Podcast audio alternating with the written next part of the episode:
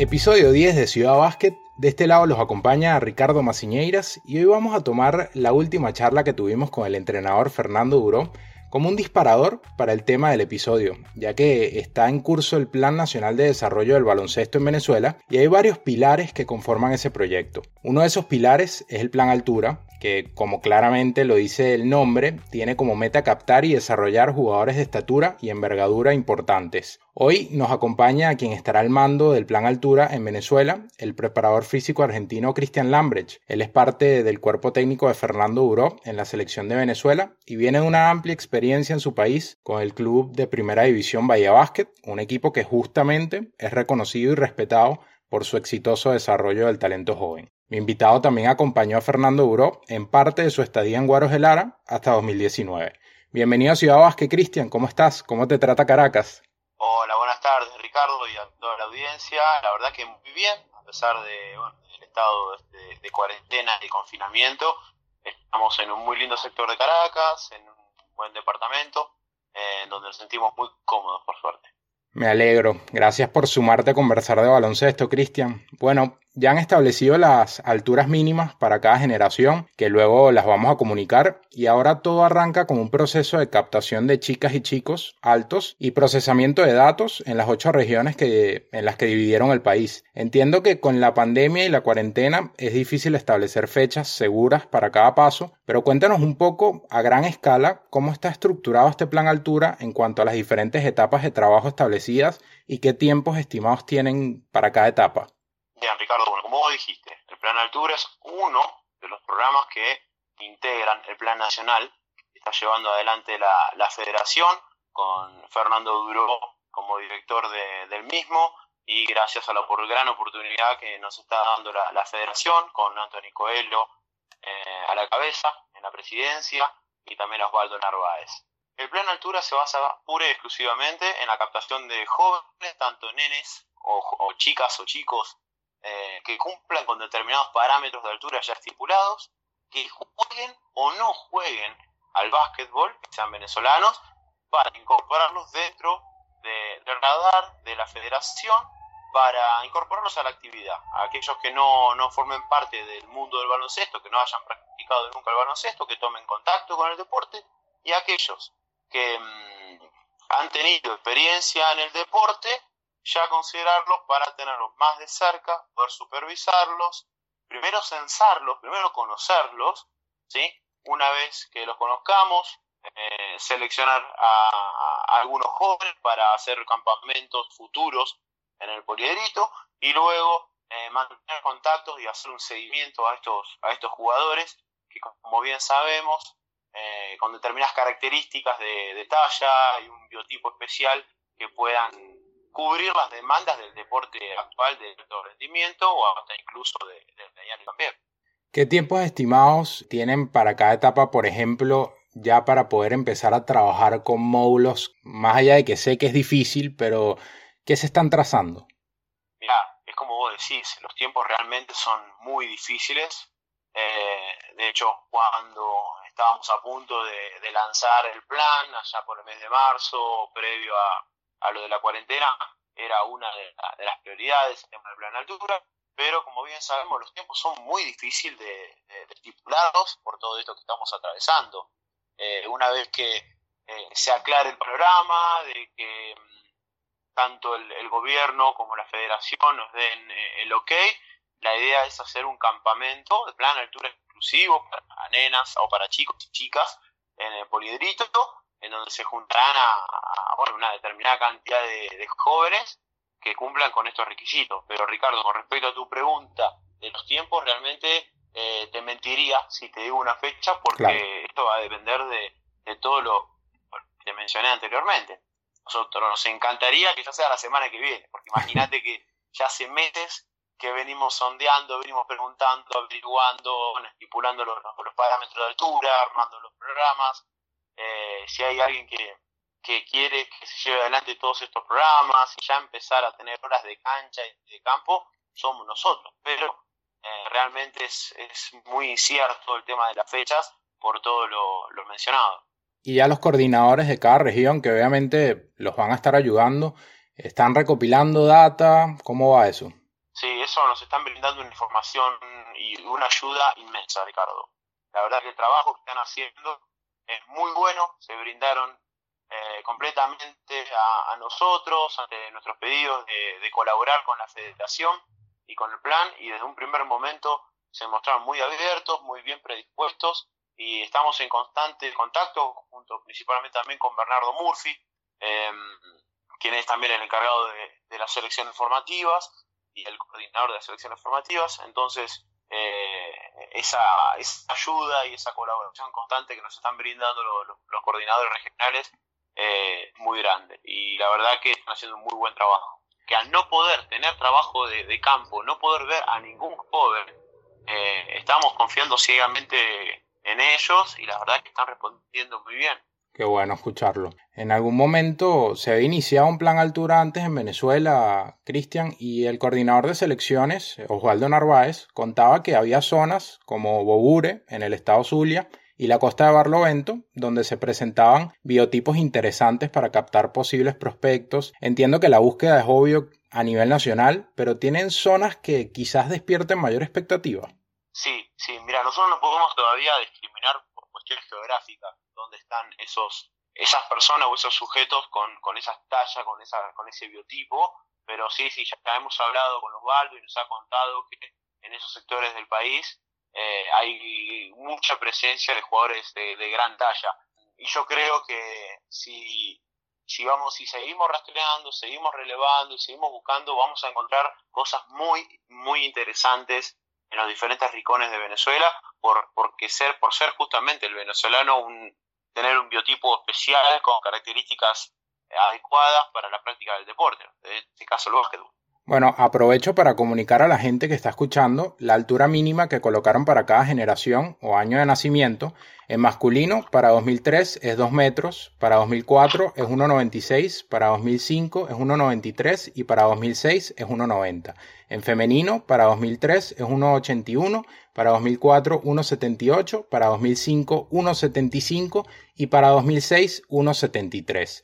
¿A dónde se puede mandar información o con quién se comunica alguien que tenga un familiar que cumpla con estos requisitos, Cristian? Bien, sí, se pueden comunicar de forma directa con, nuestros teléfonos, sí, personales, y además nosotros tenemos un, correo que tienen todos los coordinadores regionales, como para que puedan volcar toda esta información.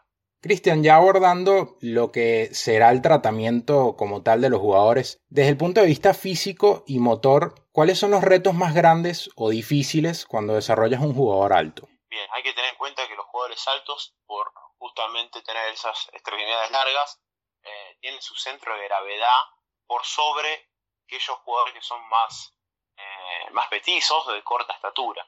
Entonces, si a eso le sumamos además que están en desarrollo, son jugadores jóvenes de entre 12, 15, 16 años, donde no tienen un control motor adecuado, sus movimientos no suelen ser muy, muy, muy dúctiles o muy finos. Por eso eh, el trabajo de fuerza, el trabajo de estabilidad y de control motor, zonas y de estabilidad central en estos jugadores es muy importante, junto a la paciencia que no podemos perder nunca al trabajar con jóvenes y mucho menos aún con jugadores de, de gran estatura. A veces mucho se suele relacionar a la persona alta con mayor dificultad para desarrollar la coordinación. Tú que lo has trabajado y estudiado, ¿qué tan cierta es una generalidad así? precisamente por lo que comentas. Sí, es porque justamente, justamente, a partir de, problemas estructurales que tienen que ver justamente por la falta de control del, propio cuerpo, porque crecen las extremidades y, en forma abrupta, generalmente, entonces no tienen la madurez suficiente eh, en esas edades como para poder controlar todos esos eh, crecimientos abruptos de sus extremidades o de los diferentes segmentos corporales. Por eso lo que hay que hacer es trabajar mucho con estos jóvenes, eh, ser muy, muy precavidos y tener mucha paciencia, trabajo primero con el propio peso del cuerpo, sobre trabajo de fuerza y estabilidad como así también trabajos coordinativos que le permitan conocerse a sí mismo, conocer su cuerpo, cómo controlar y cómo mover ese, ese cuerpo que está creciendo de forma exponencial y en forma muy brusca la mayoría de las veces. Y por eso es fundamental, y vuelvo a repetir, el tema de eh, la paciencia que, hay que tenerles a estos jugadores o jugadoras eh, eh, de estas características porque tienen, un, tienen procesos de maduración eh, más lentos que, los demás. Y sobre todo, y hago mucho hincapié, entre los 12 y 16 años, en donde están los, los picos de crecimiento y en donde eh, más se ve más evidencian estos cambios a nivel morfológico los, los jóvenes. Seguro tendrás contacto con esos jugadores en los módulos de concentración, como comentabas, pero ¿cómo será ese proceso de trasladar estándares de trabajo a los coordinadores regionales y entrenadores regionales para que siempre sigan una línea de desarrollo físico con estos chicos y chicas? Sí, es estar comunicado constantemente, es capacitarnos entre todos, capacitarnos y no hablo solamente de hacia ellos, sino también nosotros necesitamos empaparnos aún más del básquet venezolano, del funcionamiento interno, por eso hablo de un conocimiento mutuo. Eh, van a haber capacitaciones y además también por el medio de la escuela de entrenadores. También nosotros creemos que por medio de esta escuela podemos llegar a, a bajar estas líneas de trabajo o al menos mostrar una forma de trabajo y construir entre todos una metodología eh, de trabajo para el básquet venezolano. Es construcción entre todos. Nosotros no venimos a, imponer nada, no venimos a, inventar nada, simplemente a plantear lo que cómo nosotros vemos al básquet, cómo vemos nosotros el trabajo en básquet formativo, básicamente eso, y construir entre todos. Justamente lo que comentas, esa escuela de entrenadores es uno de los pilares, uno de esos cuatro pilares que conforman el programa, el Plan Nacional de Desarrollo. Quería preguntarte por la nutrición. ¿Qué papel juega la nutrición dentro de este plan altura y cómo se va a ir manejando? Sí, sí, también lo tenemos en, carpeta este apartado, porque no podemos eh, considerar eh, a una persona y mucho menos a un deportista sin eh, considerar a la, nutrición. Sabemos bien que la alimentación y la rehidratación o la hidratación son pilares muy importantes eh, en, el, en, el, aporte calórico y en el aporte eh, energético para recuperar a los jóvenes, como así también dar el combustible necesario para el crecimiento y para eh, obtener energía en el campo de juego. Y con respecto puntualmente a, tu pregunta, estamos en contacto con algunos nutricionistas y demás para que formen parte de esta escuela de entrenadores para que brinden charlas y capaciten a los entrenadores para que sepan eh, cuáles son los, puntos más importantes de la nutrición o qué tienen que saber los entrenadores o preparadores físicos en este área. Ya vienes trabajando desde 2018 en el básquet venezolano. ¿Qué impresión te has llevado hasta ahora del jugador venezolano desde el punto de vista de los hábitos de entrenamiento, los hábitos de cuidado de su físico, de su cuerpo? Sí, es un, el jugador venezolano es un jugador, es un trabajador, eh, muy abierta a, por ahí cuestiones nuevas que uno le pudo estar a, haber trasladado o haber mostrado. Y, mm, a ver, tampoco es que tuve una gran experiencia en muchos años como para poder generalizar, pero los jugadores que me tocó tener tanto en Guaros como en la selección, que de hecho son eh, su mayoría, fueron personas profesionales, abiertas a, a nuevas ideas, a nuevos conceptos, eh, y por suerte eh, eso facilita mucho, Ricardo. Eh, tanto en, el proceso de Guaro de Lara, cuatro meses de la Liga de las Américas, como dos meses de la Copa del PPB, y ni hablar de la preparación para la Copa del Mundo, se pudieron hacer grandes avances a nivel físico y deportivo gracias a esta apertura y a esta buena predisposición de parte del jugador venezolano. Así es, justo como comentabas, tenías un núcleo bastante importante de los jugadores de la selección allí en Guaros para trabajar e, e, ir implantando ciertas cosas.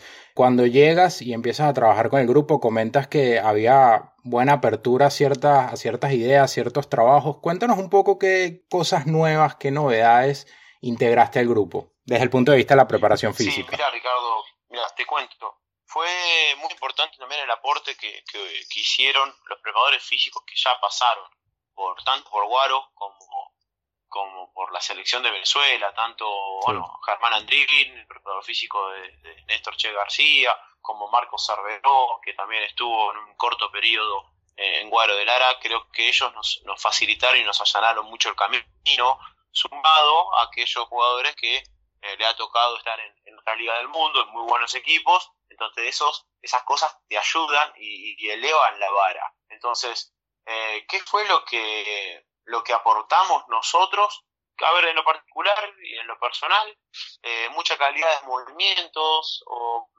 con respecto a las diferentes destrezas del, movimiento dentro del campo de juego. También sumamos el, sistema de monitorización de cargas mediante la tecnología Catapult, que es un sistema de acelerómetros, magnetómetros, giroscopios y GPS, que también eso nos, nos respaldaba algunas decisiones y nos permitió conocer cómo se comporta un plantel de, de, estas características en el Mundial.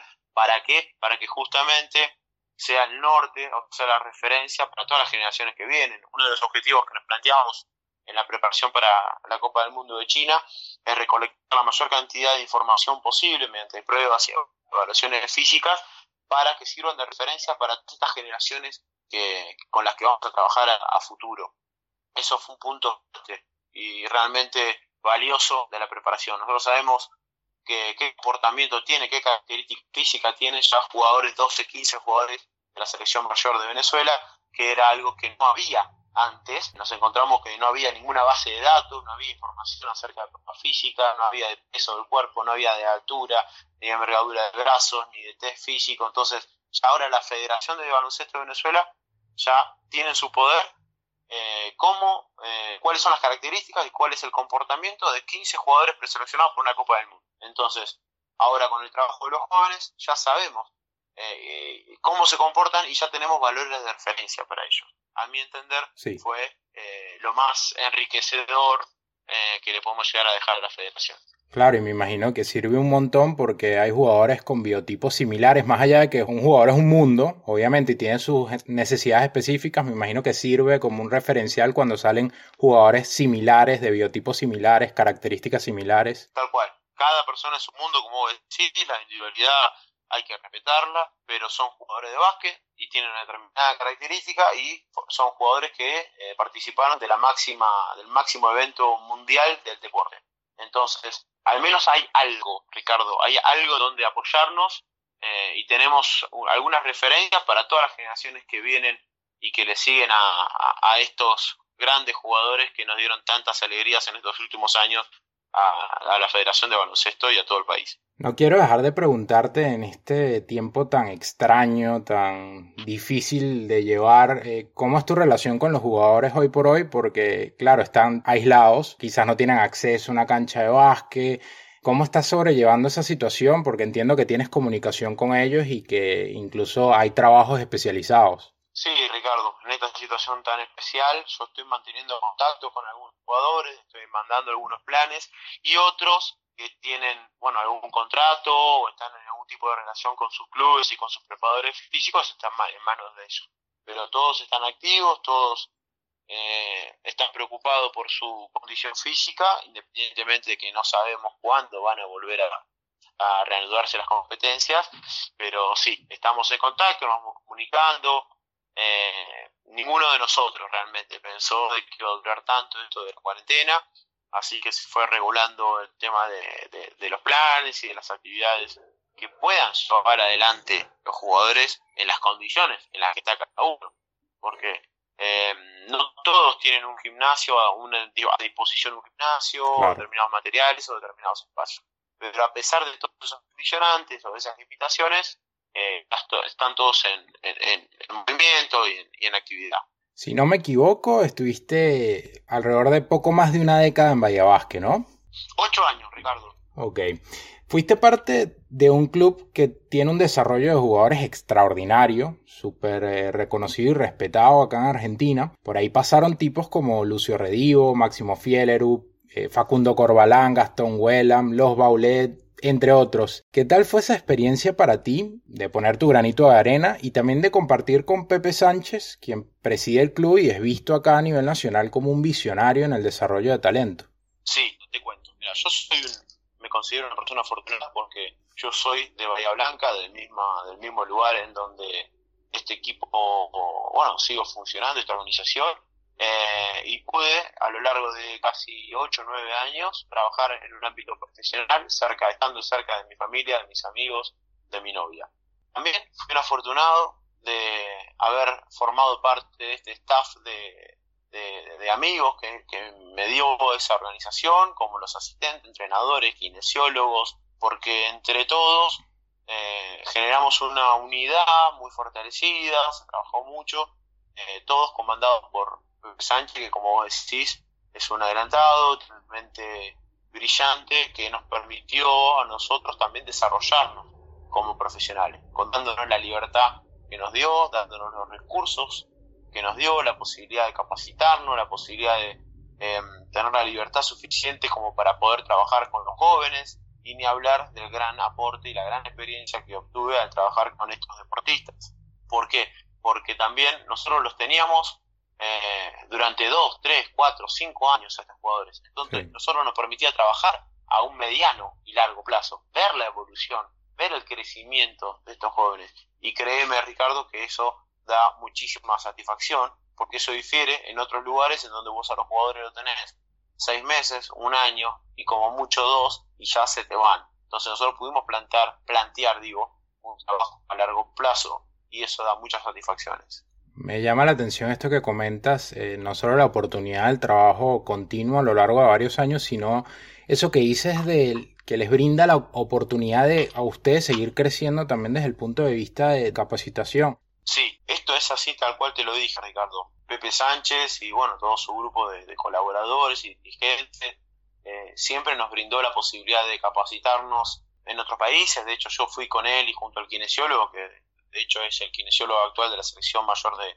Argentina, a Los Ángeles eh, Lakers a, capacitarnos. Fuimos a ver universidades junto a, a Pepe Sánchez, nos permitió capacitarnos dentro del país. Eh, nunca nos puso una traba para ir a la... Bueno, yo estuve en, dos mundiales de U19 con la selección argentina y con la selección mayor B o C. Entonces, él nunca nos puso palos, palos en la rueda para, para que podamos desarrollarnos en estos otros ambientes, capacitarnos. Cada material o recurso material que necesitábamos, él nos lo brindaba y si no lo podía tener, eh, de gestionar y hacer lo, imposible que para que nosotros lo, lo, tengamos y ni hablar también de darnos la libertad para poder trabajar y llevar adelante ideas o proyectos que a nosotros se nos iban ocurriendo. Entonces, ayudó muchísimo para mi desarrollo personal. Además de, bueno, de los jóvenes, de que permitían también desarrollarse, crecer y hasta incluso migrar a otras ligas y a otros países del mundo. Más allá de que cuando estabas eh, full time en Bahía no estaba listo el Dow Center, me imagino que ya lo conoces y debió haber sido una locura cuando lo viste por primera vez. Sí, la verdad que ya cuando Pepe nos había comentado la idea y demás, eh, estábamos muy, pero muy, muy ilusionados, ya un año y medio, incluso dos años antes de, que, de su apertura.